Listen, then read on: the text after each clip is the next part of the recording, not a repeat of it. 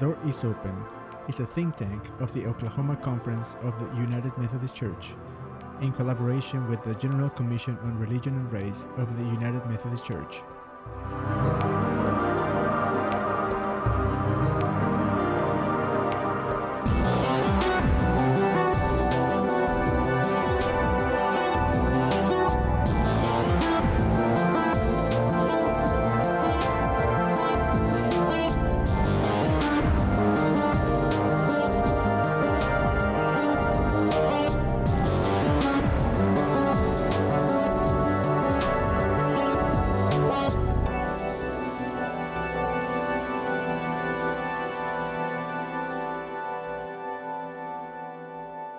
Well, welcome to The Door is Open. I am one of your hosts, Carlos Ramirez. And I'm Travis Sutton. And thank you for being with us today. We're going to be interviewing Mike Baughman from Union Coffee down in Dallas. Awesome. And I want to remind our audience that our podcast can be attained, or you can subscribe to it via iTunes. You can also look for us in SoundCloud and on Facebook. We are still working on Twitter and other platforms, but so far, this is our platforms, and we're excited to have Mike with us today. And Mike, would you like to introduce yourself to our audience? Sure. Thrilled to be with you guys today. I'm Mike Baughman. I'm the pastor for Union. I'm a United Methodist pastor, a church planner, and also recently finished the book that was released, Flipping Church, which every chapter is written by a different church planner who broke some sort of rule of conventional church wisdom and attributes that rule breaking to their success. So I'm really excited to have been a part of that. Well, thank you for accepting our invitation to The Door is Open, and we're looking forward to hear more about Flipping Church and your ministry, particularly there in the Union.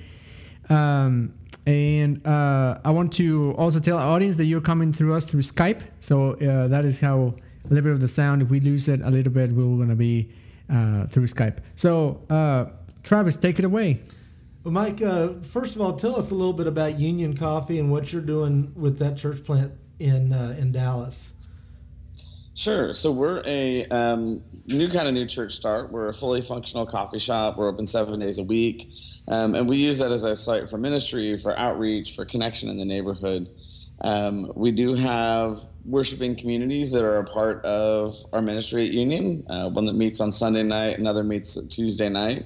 And most of the folks who attend that are 20-somethings, and most of whom would call themselves church refugees of some form or another. But then we have a full range of other events that allow us to connect in with the community with a less overtly religious way, and that allows us to connect with people that we wouldn't otherwise get the chance to connect with, learn from, and to be in contact with. So some of those things include stuff like Friday nights, we do an event called the Naked Stage, which is a storytelling stage. People tell their stories without notes, without props, without anything on the screen. So it's storytelling exposed is one of the ways we like to describe that. And we find that stories are a great way to help people connect with each other that wouldn't otherwise know one another. We also do something called Capes for Kids, which is once a month we convert our coffee shop into a cape-making factory. We crank out as many kid-sized capes as we can, and then we have a team of volunteers that dress up like superheroes and deliver those capes with to kids with chronic illnesses in the Dallas area. Nice. So there's a long list of other events that we do, but our goal is, and our mission is to identify the divine spark in our neighbor and cultivate that. So whether someone overtly connects with God, is interested in connecting with God, or not, we still believe that there's something divine and incredible in all the people that we meet. So our job is not to bring God into the neighborhood or Jesus into the lives of the people who walk in our doors, because our assumption is that God is already in the neighborhood, that Jesus is already at work in their lives. Our goal is simply to see what God is up to and nurture and encourage that. And so that's led to, I think, one of the most important things we've learned there, which is that when we look for God in others, they tend to see God in us. And that's a different approach, I think, than a lot of other new church starts have. Mike, what inspired you to take this alternative approach to church planting in Dallas? A couple of things. Myself and two other guys, Phil Dickey and Neil Mosley, who have also done ministry with 20-somethings and rising generations, consistently felt like we're having a hard time in existing churches doing that kind of work.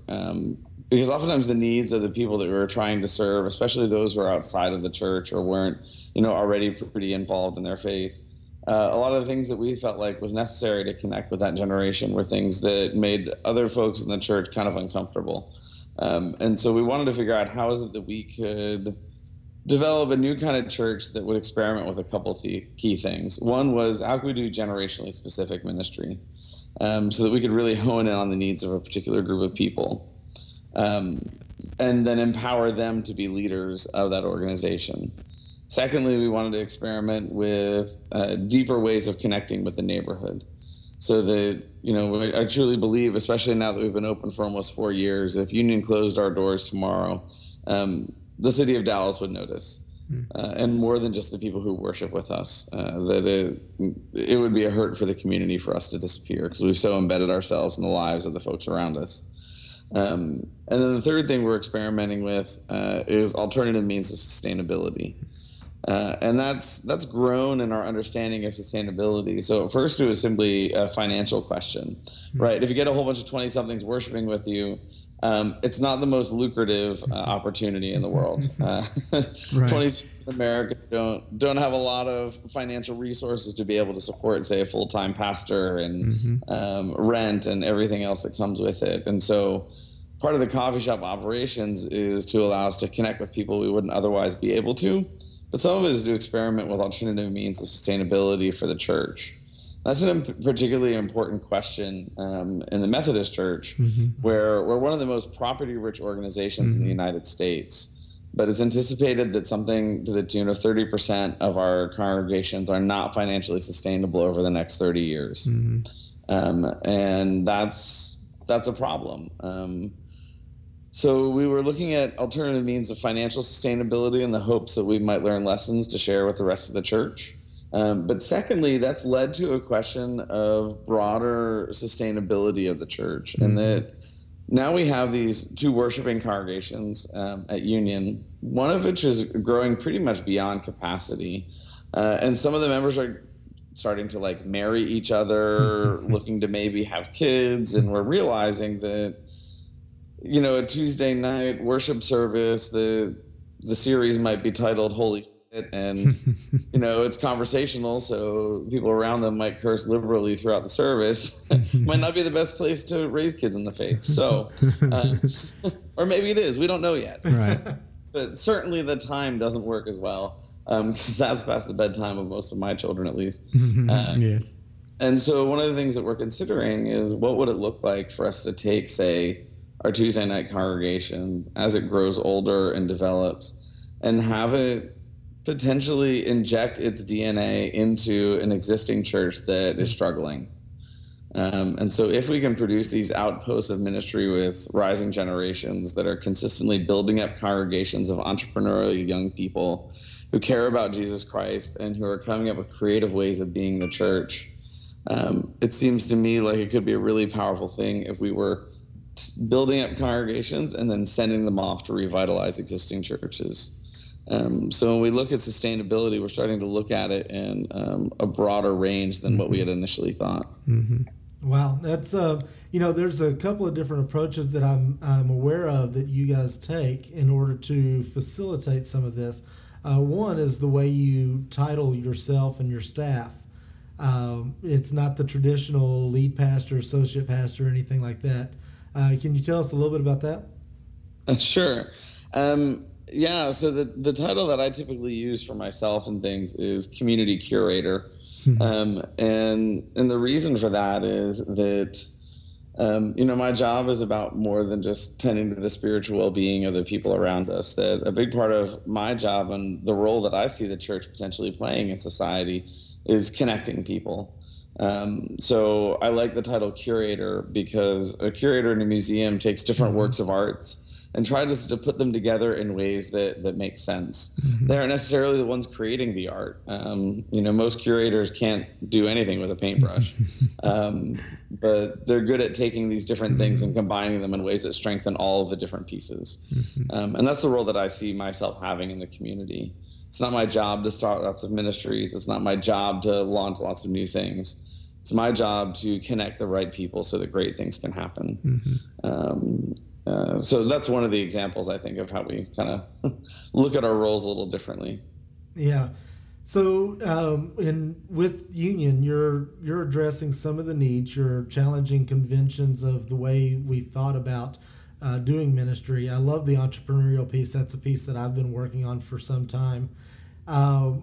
What are, your book, Flipping Church? I believe yours is one of the examples in the book, Flipping Church.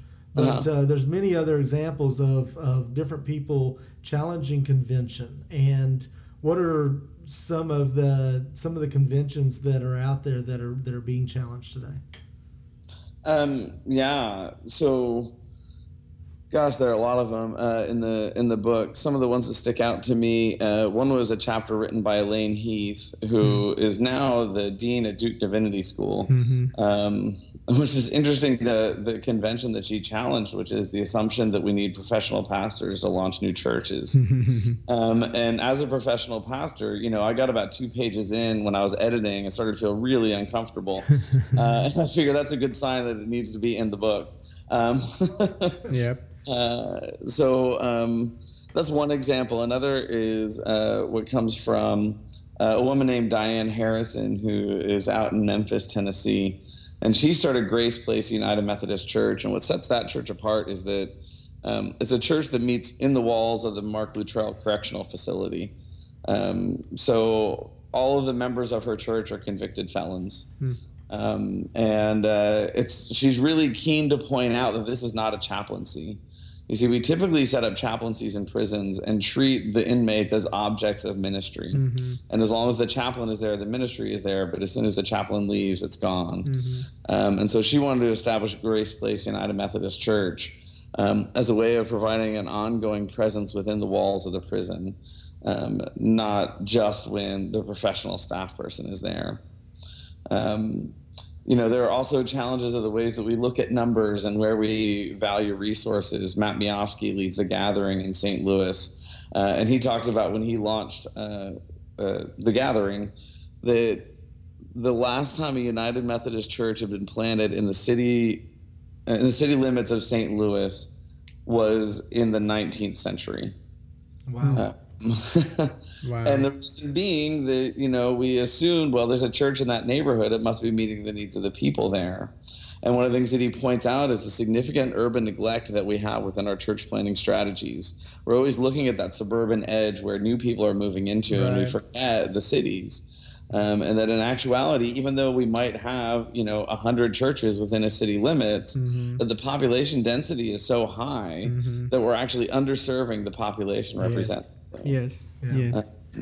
So he challenged those numbers.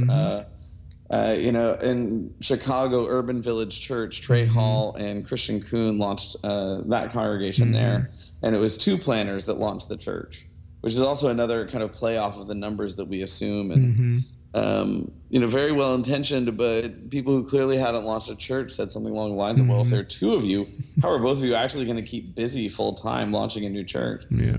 Which any church planner laughed at because there's never a shortage of things to do. And they really look to a biblical model of 2 people launching a ministry is far better than one. It allowed them to go to multi-site a lot faster. It allowed them to diversify their talents and skill sets, and hone in on the things they're good at without having to do the things that they're not. So they challenge a lot of the typical notions of the best way to launch a church. And now, they're one of the greatest success stories for urban plant, especially among young people. I could go on and on, but those are some of the examples of ways that I see a lot of the rules of church planning being broken. Now, Mike, I have a question. It is kind of at the beginning of our conversation. You said that you had a lot of church refugees.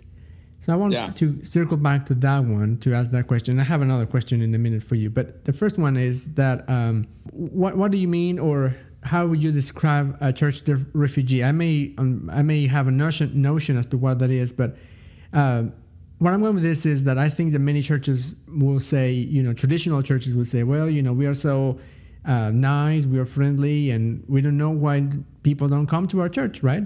And I think that I'm assuming that on your answer, a lot of that notion is going to be also flipping it and questioning it as well. Yeah. So the people that we kind of describe as church refugees, to understand that concept, I'm going to borrow a term that I think it was Christian Kuhn at Urban Village Church used that really sums that up, because they have a lot of folks who are similar to us. They refer to it as the burned and the bored. Right? So a lot of the people who worship with us are ones who weren't necessarily looking for a church, right, but kind of stumbled into a worship gathering that was taking place in the middle of a coffee shop and heard something that surprised them, but also somehow spoke to them. So when I think about the burned and the bored, a lot of the burned are honestly people who are a part of gay, lesbian, bisexual, transgendered, or questioning community. And so about a quarter of our worshiping population to maybe a third identify somewhere on that spectrum. And so there are people who have been burned by a more conservative ideology that wasn't inclusive, of certainly not affirming of their sexuality, or sometimes they just kind of tolerated their sexuality. So that's certainly a part of it. We also find others who have been burned in other ways by the church, feeling like they didn't have a place, or because they believed something that was different from, the dominant group, that like it was okay to question their faith as long as they came to the right answers. Right. And they found out that they came to different answers and that there wasn't really a space for them anymore. And then when I think about some of the folks who are the bored, it's, there's a common phenomenon that I keep hearing from these 20-somethings. And it's that, like, they grew up in church, they went to youth group, they believed these things, their faith was very meaningful to them. And then they went away to college and they developed, say, a more critical pedagogy or critical thinking skills, which are important in that process. And they started applying it to their faith because they're applying it to everything else as they should.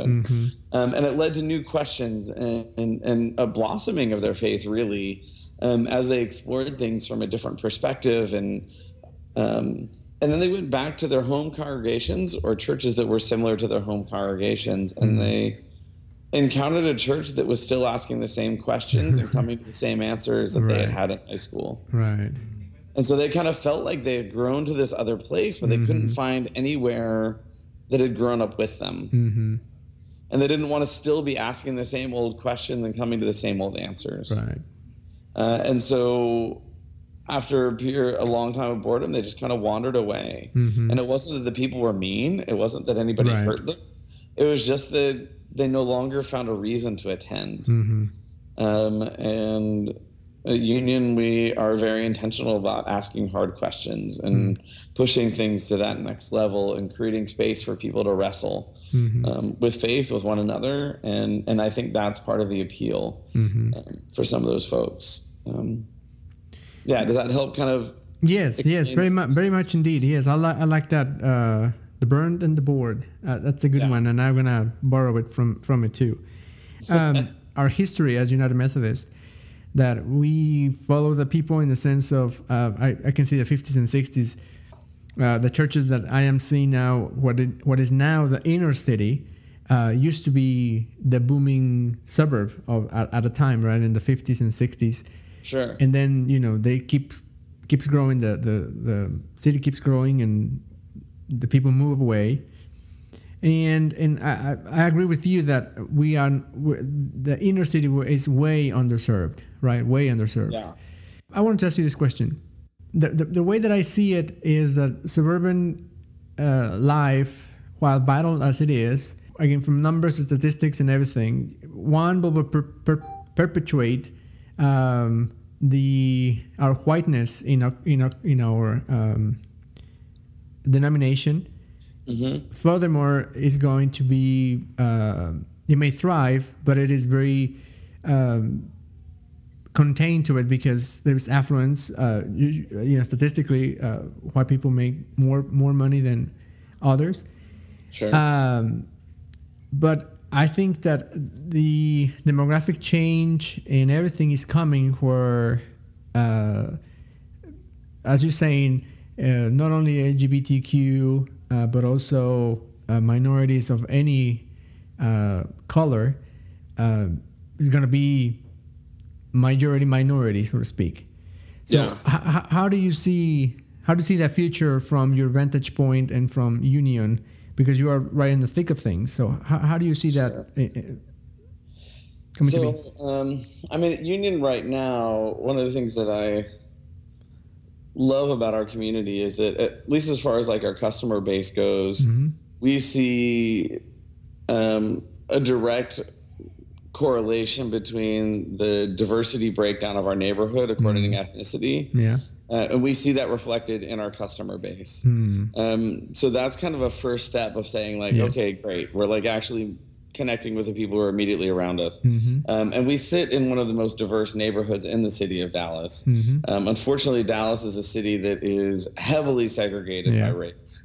And if you look at the ethnographic map for the city of Dallas, it almost looks like it was designed that way because it was. And it's a sad history of our city, but we're in one of the rare, kind of mixed neighborhoods, mm-hmm. And so I'm really proud that we have that on our customer base. It isn't quite as well reflected in our worshiping congregation, mm-hmm. And that's one of the things that we have to own. About a quarter of our worshiping congregation is non-white, mm-hmm. And so while that's a step, and that's better than probably most predominantly white congregations, right. It's still not where it needs to be, and I don't consider that as reason to give ourselves a pass.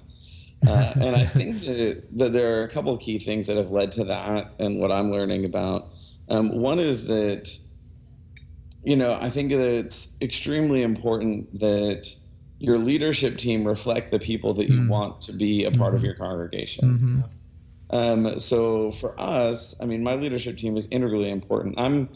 I'm not in my 20s. I'm at least 3, if not 4, distinct life stages away from most of the people that I'm in ministry with.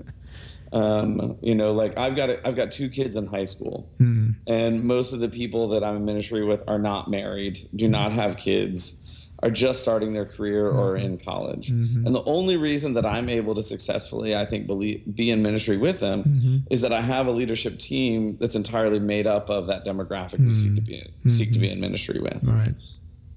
They design not just, kind of high-level decisions, but they design our worship services. Mm-hmm. They craft the sermons with me. Yes. They're integrally involved in everything that we do. Right.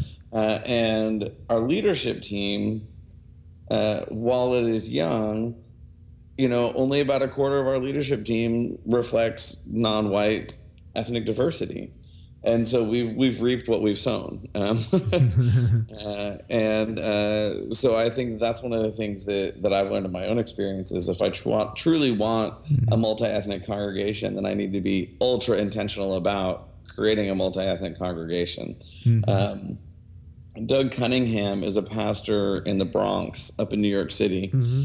and he has done this extraordinarily well. He also contributed a chapter to mm-hmm. Flipping Church, and his congregation is, to back up on Doug, I'm not sure exactly how old he is, but I would guess that he's probably less than a decade away from retirement.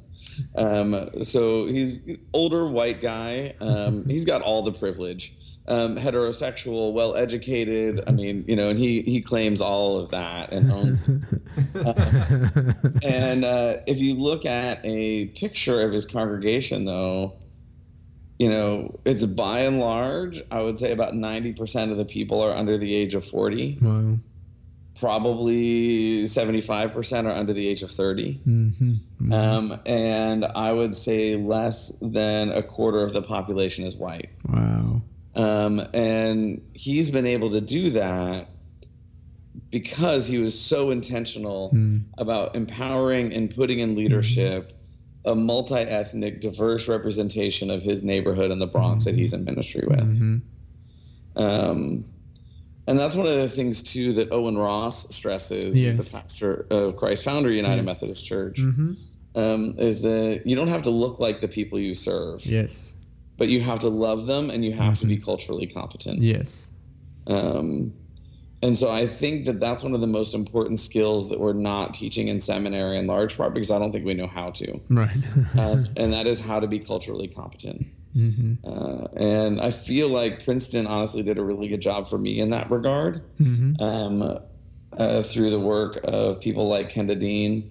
And there it was teaching kind of cultural competency across generation. But the skills can overlap. Yes. Yes, and I think we need to be better at that across the board, because it's not, you know, and it's hard because it's not an academic discipline to teach cultural competence and the skills necessary to be able to understand that. But but dang, it's important.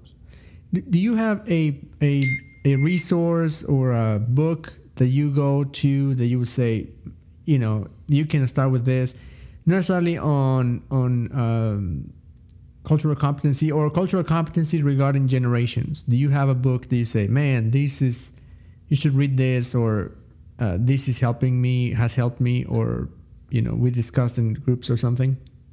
Yeah, I mean, I'm kind of a Kenda Dean disciple, and so I mean, I think a lot of her stuff is integral to that kind of work, especially Almost Christian. And Practicing Passion are, I think, the two of her books that have really just kind of set me on fire the most in understanding. But I think a lot of it, too, is to look beyond religious resources in that regard. You know, Gallup and other independent research organizations do an incredible job understanding the things that drive generations. And we don't typically look to those sources as often. Right. You know, I think one of the things that's helped me be more culturally competent is this root theology that I keep coming back to, that's informed union that I alluded to at the beginning. This notion that, like, we didn't set up union to bring God into the neighborhood. Right. And that's all rooted in an understanding of the omnipresence of God. Yes. And with that kind of understanding, if I assume that God is at work in these other places, if I assume that God is work in the sorority rush chair that walks in our doors, like I've got some things to learn from her about how it is that we can be welcoming to rising generations. And if I look at the guys who run the CrossFit gym a block north of me and see the success that they're having, inspiring a high-level commitment from the 20-somethings that make up the bulk of their business. Right. 20-somethings who don't have money but still pay like $200, $300 a month to be a part of CrossFit. Yes. Like, they know how to inspire a high-level commitment. I can learn from them what it is that they're tapping into. And so cultural competency involves not just reading, you know, books written by church people. Right. But it involves actually getting to know the people who are working with a generation, who understand them, and then learning from them as well. Right. Awesome. Well, let's take a quick break, and we'll come back and continue to discuss the lessons learned from Flipping Church and Union Coffee.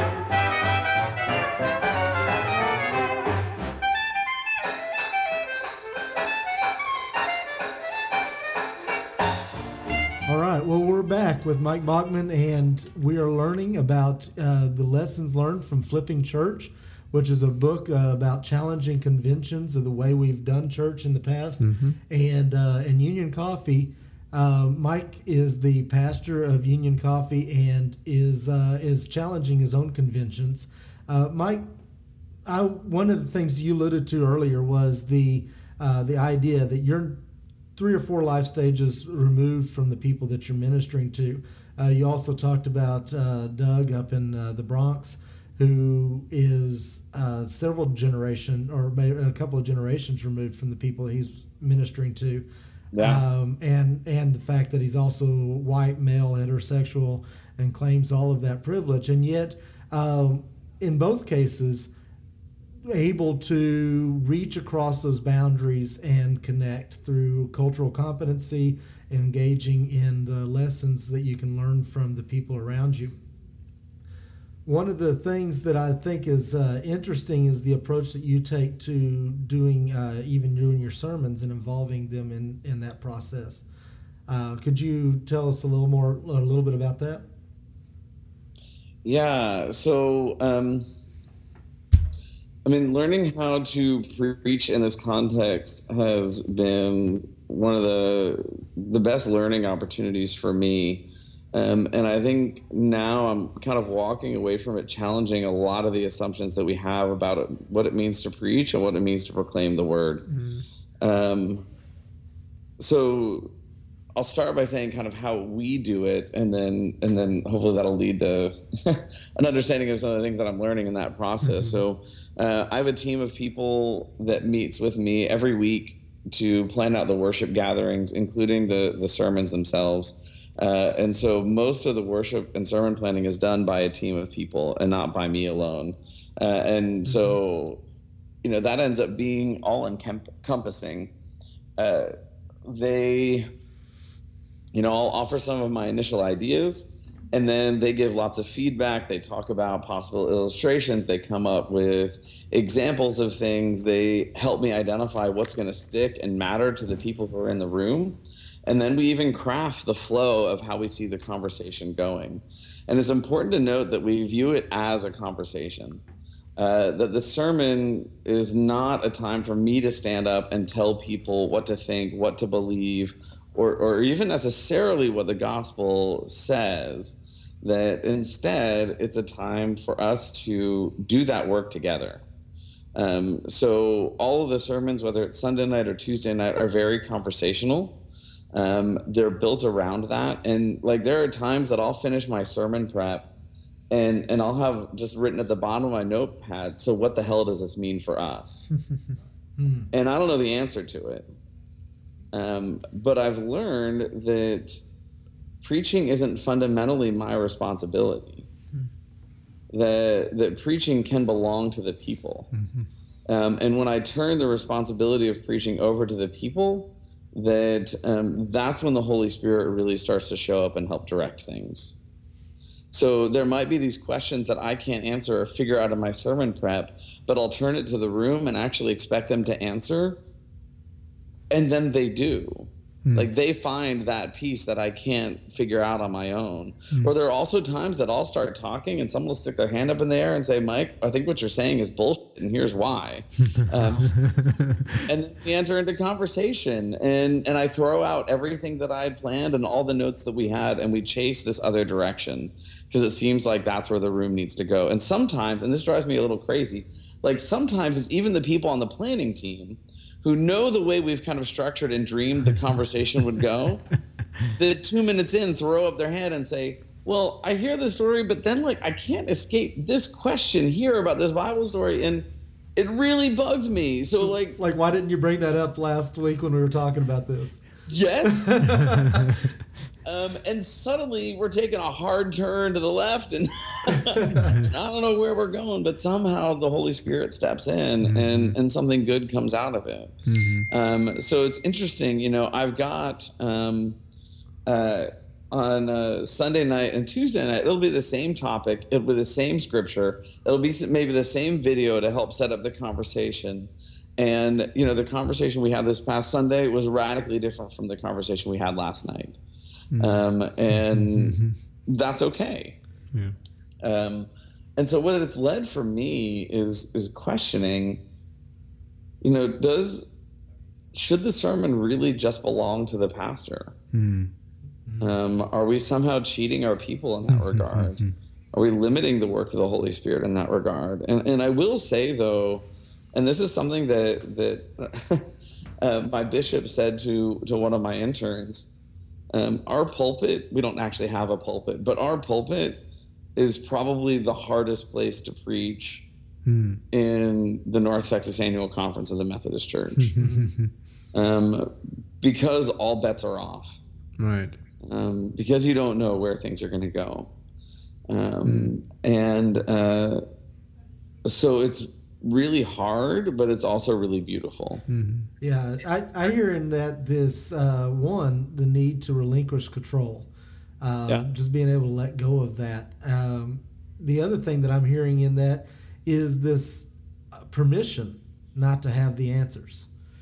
To actually be willing to say, you know what, I don't know. I don't know where this is going. I don't know what this means. It's saying something, but I haven't figured it out yet. So help me with that. Well, yeah.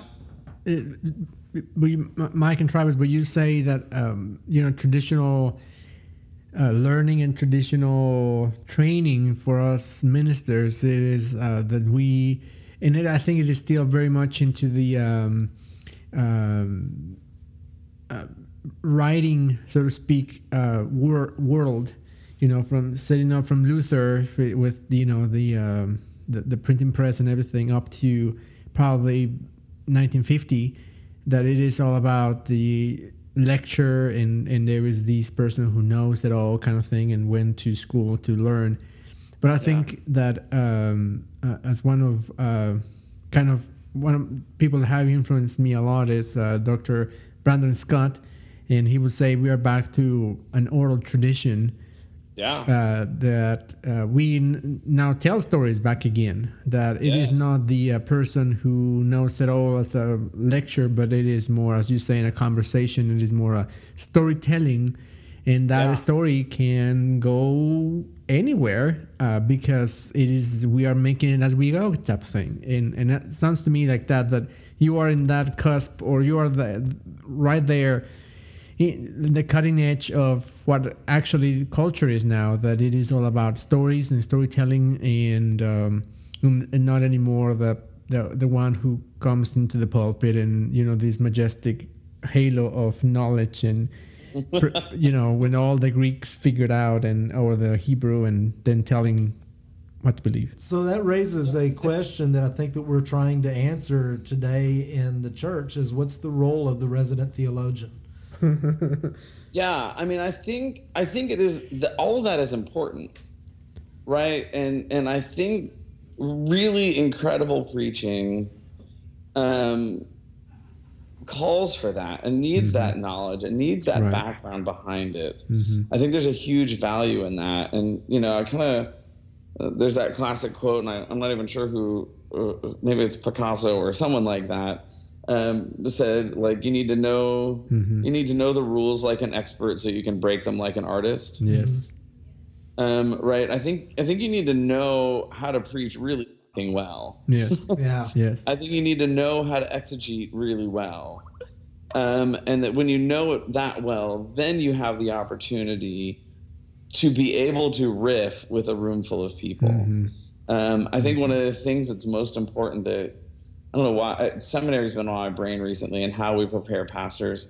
I think that we do need preaching classes and we need more of it. I think it's absurd that someone can graduate with a Master's of Divinity and have only one semester of preaching under their belt. It's foolish. But I also think it's absurd that someone can graduate with a Master's of Divinity and have zero classes in acting under their belt. And here's the thing, like, I spent a lot of time with theater people. Our Sunday night worshiping congregation, like half of them are part of the Dallas arts and theater community. And they study the Bible better than most academics I know. Because they know how to actually unpack a story and ask questions about motivation. And the other thing that actors are really good at, especially ones that are trained in kind of like this Meisner school of thought, which is a stream within acting, is or improv theater also, is the ability to yes and. Right? The ability to receive what the congregation is giving you, to receive what that question is that's coming from that person, and then to build upon that instead of pushing the choice that you have made. And I think that gift of the ability to yes and something is so integral to interactive preaching. And here's the other thing to that. Like, when I'm preaching in front of a room of 800 people or speaking at an event that's got 1,000 people in the room, which is not like I do that every week, like every now and then I've had the chance to do that. And I know that there can't be that conversation right. back and forth. Mm-hmm. But if I'm any good, I know there's still a conversation back and forth. Mm. I am still responding to the way that they're responding to the things mm-hmm. that I say. Mm-hmm. Mm-hmm. I need to be attuned to what the audience, what the congregation yes. is giving me in that moment. Yes. And build off of that as I mm-hmm. preach mm-hmm. and share the word with them. Yeah. You know, if I could make a couple changes to the seminary curriculum, I would want every pastor to take theater classes. Yeah. And to be in a production of a show, mm-hmm. Just to learn how to do that. So if you're in a town with an improv troupe, you should join it. Yes. No question. So I want to switch gears unless you got another question. No, I just thought it's a segue before your question. That's not a question, but I just think it's a comment. Your creative process sounds a lot like what The Daily Show does or Colbert does in their show. That's exactly what they sit down with the writers and outline and everything. So I just think that it's pretty cool. It's pretty damn creative. Hey, and anytime you want to liken me to Stephen Colbert, I'll take it. But anyway, sounds like that though. Yeah. So I want to switch gears. Going back 4 years when you started Union. Did you have a seed community? Did you start with just you and one or two other leaders? How did y'all start out? Yeah, sort of. We had, it was kind of a combination. There were certainly other leaders who were involved in coming up with Union. We had a launch team that helped get us started.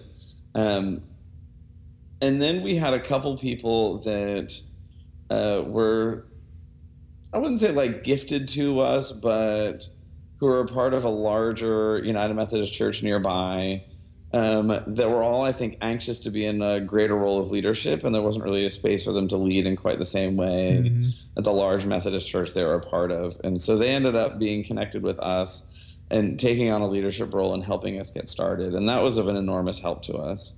And then there's a lot of recruiting of just the people who were at Union on a random Wednesday night. You know, that we didn't launch a worshiping congregation until we had been open for a solid 7 months. So that we had the opportunity to build a team of people who represented the neighborhood that could help craft what that worship gathering would become.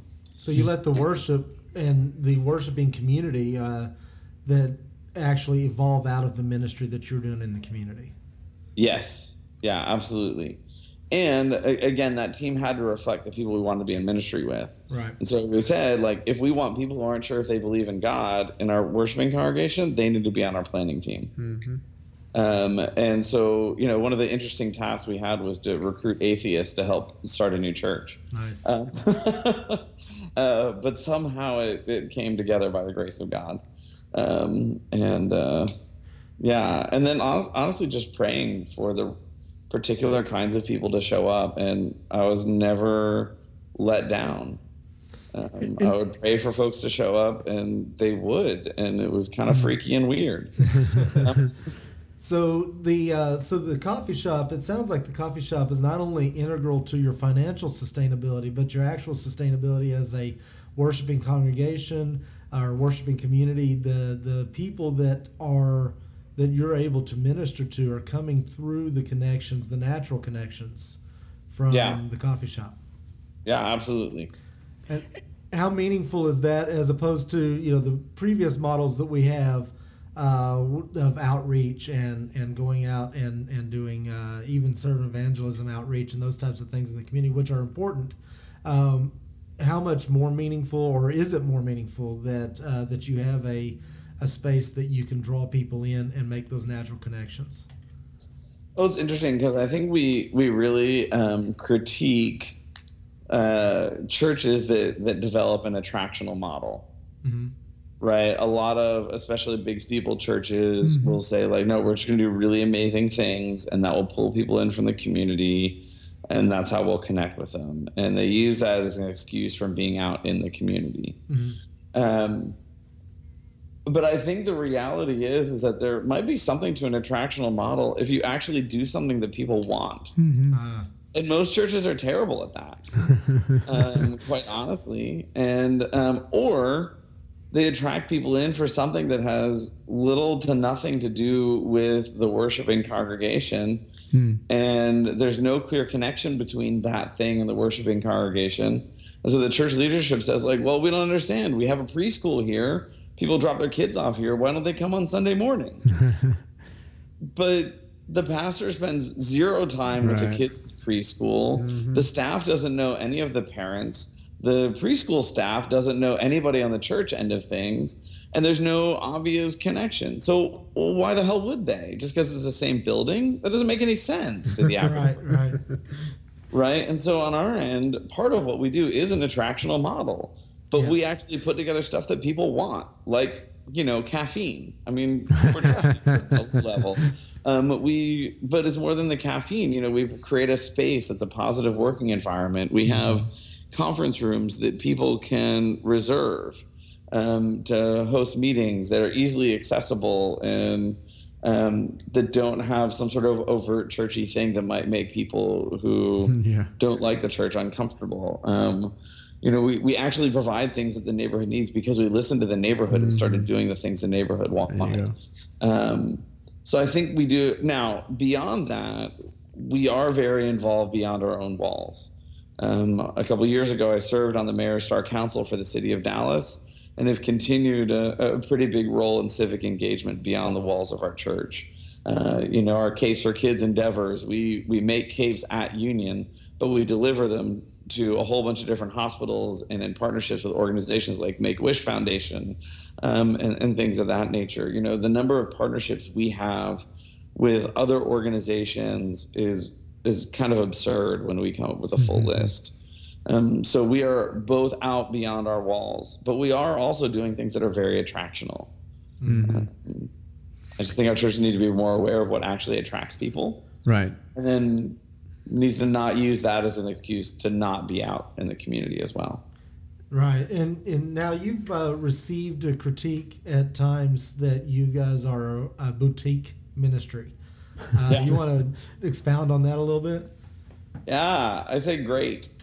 I don't have a problem with tapping into a particular, you know, I think there are two implications of that kind of boutique church. One is a notion of it being very particularized and specific.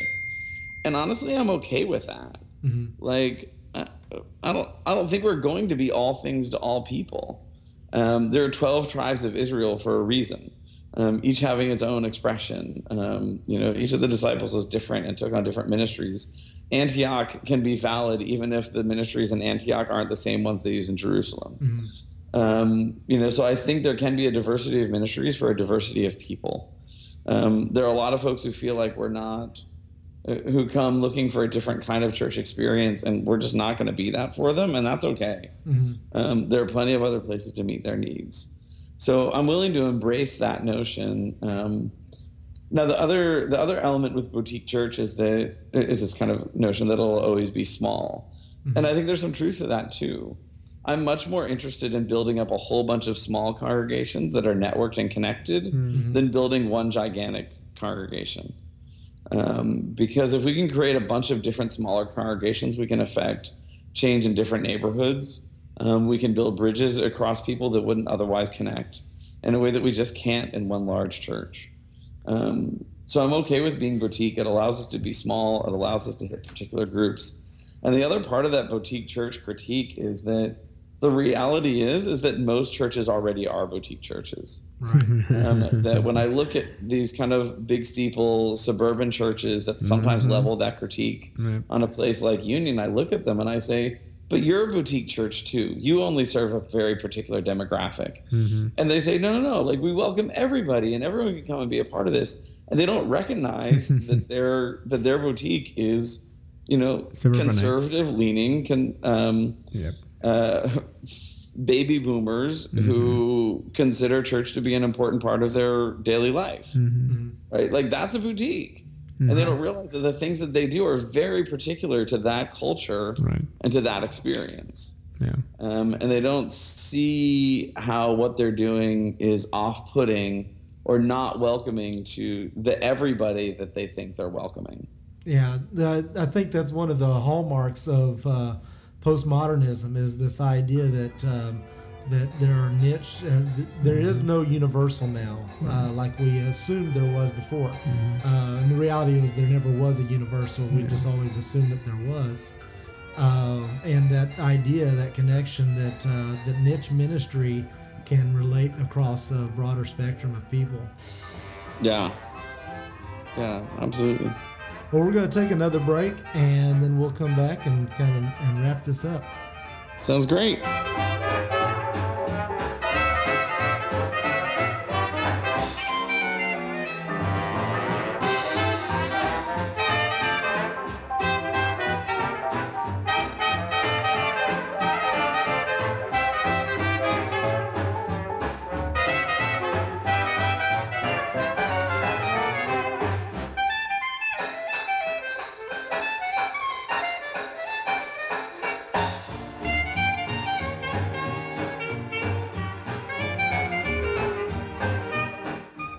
Welcome back to The Door is Open. We're here with Mike Baughman, and we are discussing Union Coffee in Dallas and Flipping Church, and challenging the ideas that there are certain conventions of the ways we've done church that are being challenged, and that this is scary territory for some, but at the same time, this is kind of the direction that society is moving in a lot of respects. Hey, Mike, I have a couple of questions for you. Question number one, it is you're doing something so unique and new and creative, and I want to hear as to why Union, something so like, you know, very traditional, or, you know, I can think of Union Theological Seminary and Union, you know, UMC or something like that. So why you chose why came up with the name Union?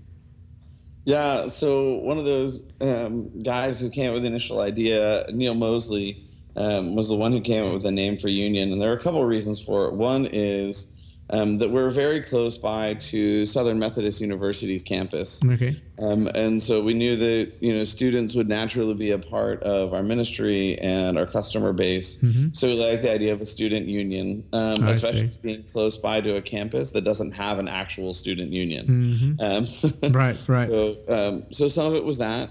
But then we also liked the notion of, you know, it's a part of the word communion, or feeds into that word. Uh-huh. But then the last thing about it is that a big part of our mission we see is being a connection point between parts of Dallas that wouldn't otherwise connect with each other, or sub-communities that we see. Dallas is very siloed, and Union is a place that can cut across that. And if you look at our logo, it's these three distinct boxes with Union like haphazardly scrawled across them.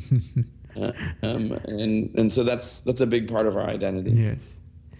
And then question number two, it is, so you're doing all these creative things, and you know, you're saying I'm more interested in building small little congregations or communities of faith, and that they're all networking and interconnected, than these huge, massive, traditional, if you will, mega church.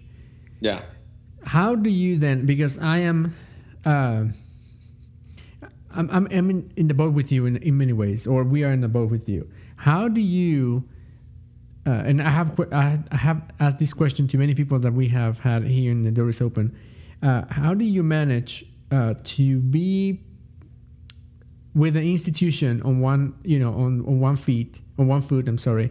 You know, as you're saying, you know, we traditionally do this and we traditionally do that, and then I'm assuming that they meaning your conference and our superiors, you know, have, you know, so how many people are now and how much money and all that kind of things, which I understand completely because I'm part of the system, so I understand on that side. Kind of, on the one hand, we have that institutional responsibility, if you will, but on the other, we have these creative part where, you know, we want to just get loose. So how do you, if there's any way to reconcile or balance that, how do you do it? How do you go from completely creative, out of the box, if I don't, you know, cliche phrase, or just be creative, let the Holy Spirit take you where it needs to be taken as kind of where your sermons go. But on the other hand, you have, you know, the eyes looking at you and saying, okay, so. Yeah. So, I mean, I think a lot of those things that the denominational system wants matters, right? It is important to have numbers of some sort. Mm-hmm. But rather than having one big worship gathering, you know, on last night we had about 60 people who worshiped with us. Mm-hmm. And on Sunday night we had about 40 something people who worshiped with us. So, you know, we still had over 100 20 somethings, most of whom are church refugees, with little or no duplication, worship with us this past week. Wow. And for a new church start, there aren't many churches in our area that have that many young people. Right. Engaged in worship in any given week. So, you know, I can still talk about numbers. We just construct those numbers in different ways. And then I also turn to ways that we have influence on the broader system. You know, we had 57,000 people walk through our doors last year at Union. Wow. And that's 57,000 points of contact that we had with people in the city of Dallas, many of whom have zero to no relationship with the church. Right. That's huge. We, you know, can point to the number of people who are a part of our Naked Stage events or help with Capes for Kids or, you know, this long list of things that don't necessarily have religious affiliation. And we believe those numbers matter and are powerful too.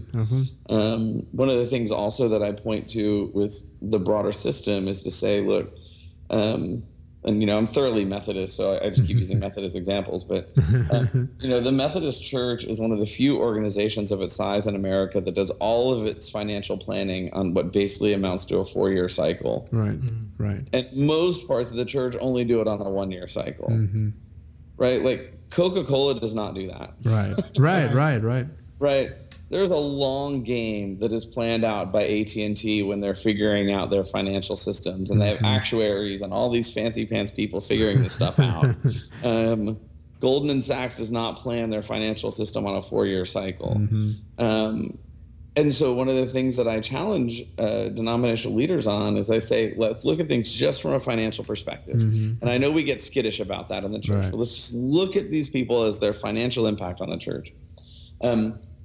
Who is of greater value to the institution of the church?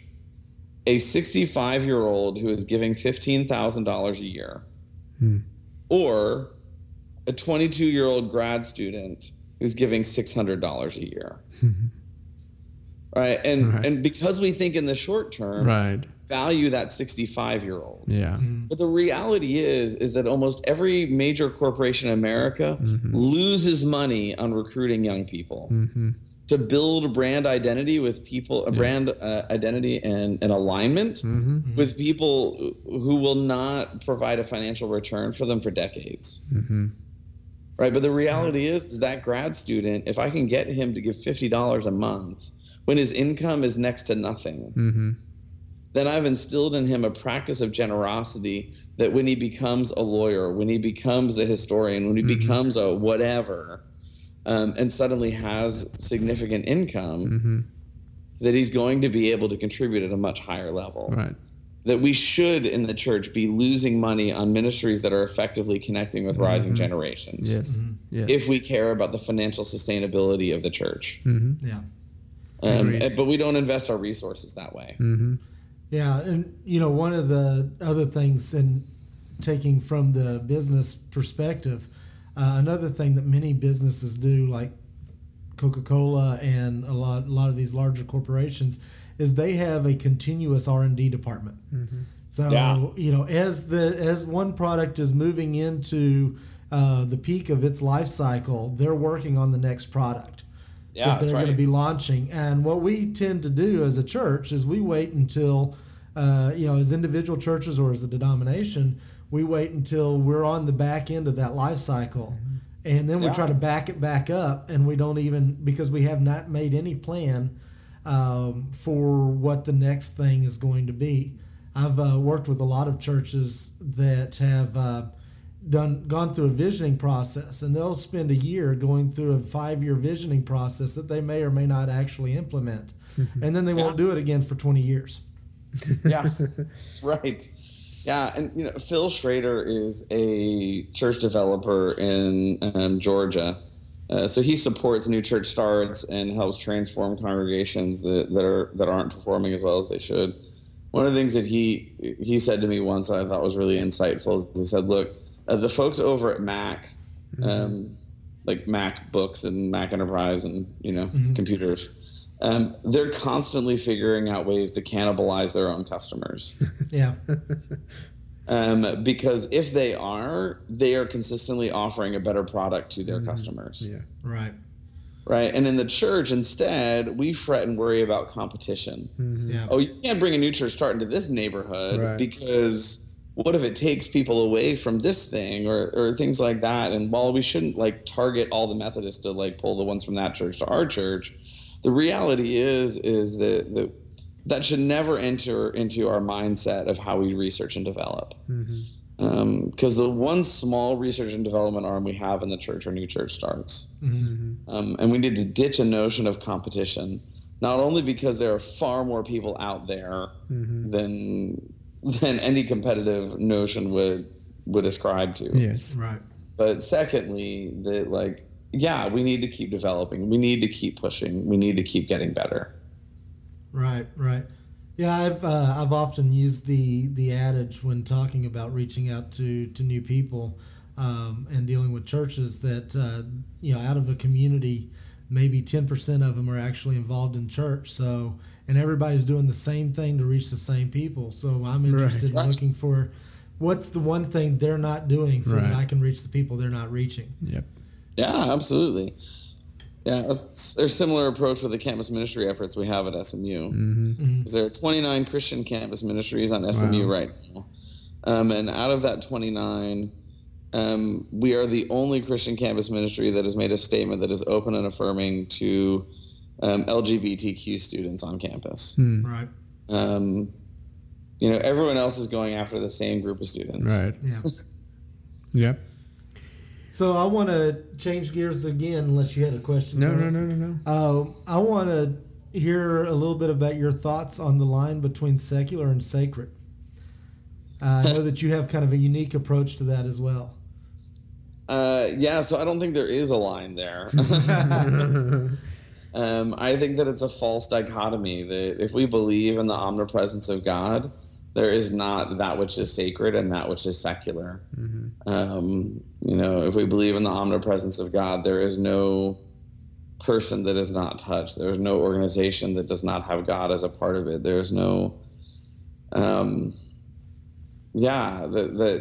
we intentionally try to break that down. And we live that out in our ministry, not only in the way that we do pastoral care with people, in the way that I engage in conversation with people, but also even down to the way that we craft our worship gatherings. On Tuesday nights, our band, the first several songs that they play are songs from popular culture. The radio is our hymnal. And we use songs that speak somehow to the message that we're talking about that day. We close the worship gathering with a traditional hymn because the songs of the homeland matter to a refugee, but we don't start there. We start looking for God in the broader world. And then that carries out in our Sunday night worship gathering as well, where people from the arts community perform pieces that aren't overtly religious, but somehow speak to the message of the day. And my job is to sit there and record the words that they're saying or reflect the emotions that they're lifting up, and then incorporate that into the communion liturgy later on. Right. So that we lift up what they offer as holy, and pull out that divine spark that's there. Yeah, well, and it's a wonderful way to get people to think theologically about their lives. And we have a real tendency to compartmentalize, and this is the spiritual side, and that's the secular side, and we don't cross over what we do on Sunday morning or what we do on, in your case, on Tuesday night. Doesn't carry over into what you're doing at work or what you're doing at school or what you're doing in other areas of your life. Yeah. I think there's another important reason why, for evangelistic purposes, this is an important perspective, right? Especially with rising generations. Mm-hmm. Because if we believe our relationship with God is the most important thing in our life, and I believe that, mm-hmm. that is my most important relationship, and I have access to God. And then, like, this random person that I meet who's not connected with the church does not have an overt relationship with God. That then sets up, even unconsciously in my brain, a power dynamic. Yeah. Where I think God is the most important thing, and I have that, and this person doesn't, mm-hmm. well, I will now graciously bestow this gift on them, right? And millennials, man, they can sniff that out a mile away. When someone thinks that they are more important or have something better than them. And, you know, like, and we reinforce that in the church too, right? Like, one of the degrees that I have is a master's of divinity. How stupid is that? that I could master the divine. I mean, how much hubris is in that title alone? And so if instead I approach a relationship with somebody and view that, like, okay, well, the divine spark is already in them, then it's not about what of this great thing that's so important to me can I give to them. It's what is God doing in their life that I can learn from. It evens the playing field, and it reduces that power dynamic. So, like, last night we had this woman who showed up, and we were talking afterwards and said, I'm definitely an agnostic and maybe an atheist, but, like, you know, you talked an awful lot about God tonight in ways that, like, I'm just not interested in. And we talked for a while, and she was really brilliant, and I enjoyed the conversation because I really liked her perspective on things. And so eventually I said, look, I would love to meet from time to time, because I like the way you think, and I think that I've got some things to learn from you. And then her response right away was, you know, I could probably learn some things from you too. Now, I have no idea what that will mean for her relationship with God. I don't know if she'll come to a place of faith or never come to a place of faith. But that's not my responsibility. That's God's responsibility. I agree. My job is to share honestly with her what I think, and then honestly listen to what I can pick up from her. And I think because I was valuing her perspective and valuing her input, you know, she's willing to meet, she's willing to talk, she's willing to build a relationship. That doesn't happen if I think that, like, I have this thing that she needs and she doesn't have it at all.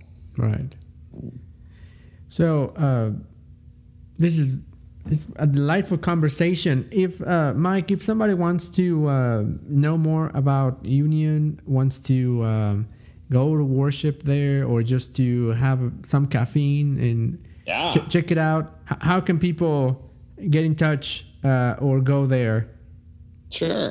So, I mean, if they're in Dallas, all they need to do is search for Union Coffee on Google or Yelp or anything else, and you'll find us. So it's an easy way to get to us. Our website is uniondallas.net, and so people can find us there. They can donate to us there if they want. And they can get lots of information there.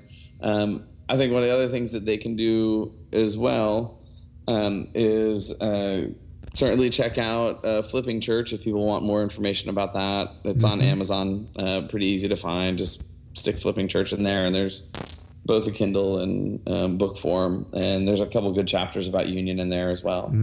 So, to get involved in Union, just check the website or stop by. We're pretty friendly.